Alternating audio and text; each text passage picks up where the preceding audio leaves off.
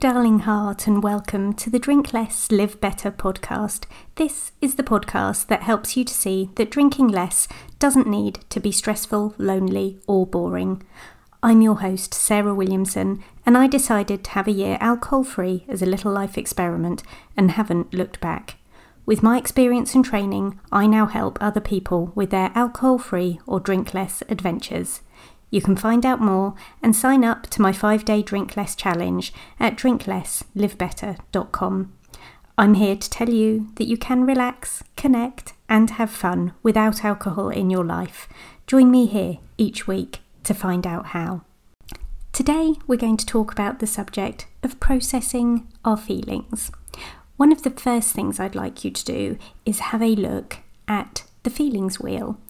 You can either Google the feelings wheel, and you will find, if you use Google Images, that there are thousands of different beautifully coloured circles that you can use. You can find one that suits you and either look at it on the screen or print it off for um, easy reference. I will also put a copy of the feelings wheel in the show notes and you can have a look and download that today if that's helpful for you. The feelings wheel is a really useful tool for helping to label your feelings to help you get closer to the emotion that you might be experiencing in a particular moment. Um, one of the examples that I give from my early sobriety was that I spent a lot of time feeling angry. And I used the word angry because I wasn't really quite sure what it was that I was feeling. And upon closer examination of my feelings, I found that the feeling I was really experiencing was actually one around frustration. So please go to that feelings wheel, have a look at it, see if it's useful. If it's useful, use it. And if it's not, you can put it to one side because you know there are lots of different tools and modalities that I talk about on this podcast that you will find helpful at another time. So, if you have the feelings wheel in front of you and you have some idea about some of the emotions, the feelings, the thoughts that you are having at the moment, and the behaviors that are um, coming from those thoughts, feelings that you're having, let's break this down into mind, body, and soul today. Let's have a look at some of the ideas that might be helpful for your mind. So, first up to mention is writing it down, writing about your feelings and emotions, either in a journal, in a notebook, perhaps just on a scrap of paper. Anything that makes that mind hand connection, allowing those feelings out onto a paper, piece of paper, often is a really good starting point for sorting out what is going on inside your head. I love to doodle.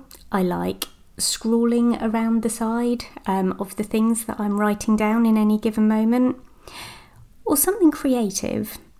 How about drawing, painting, sewing, knitting?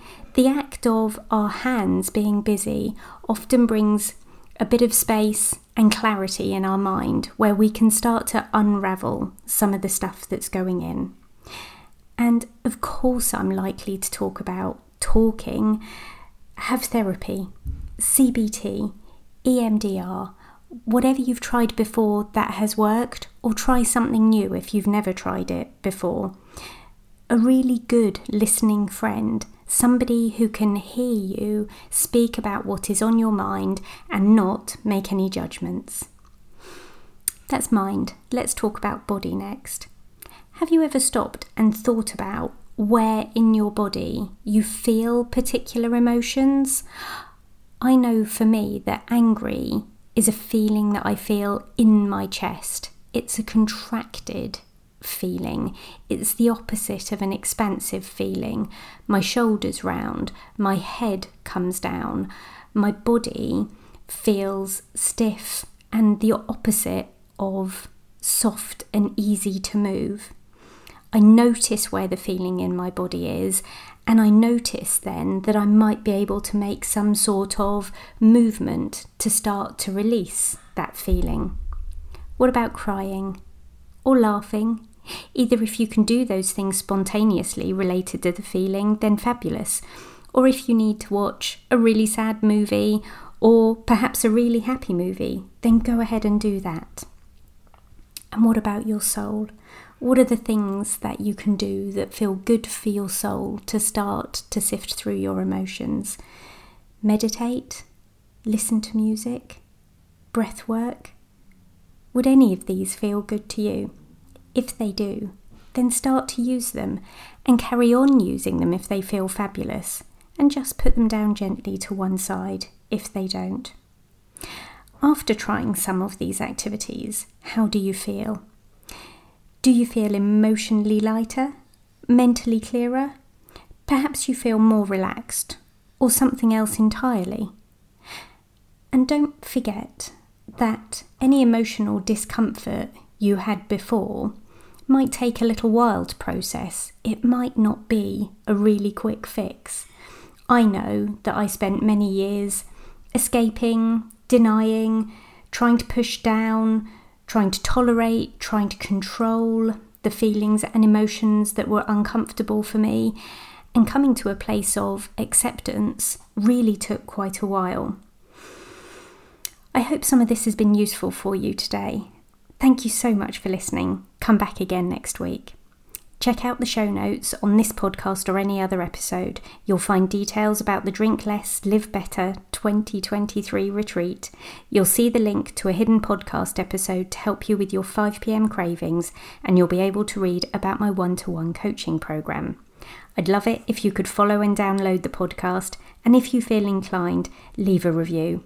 That would be lovely. Thank you. And P.S. I believe in you.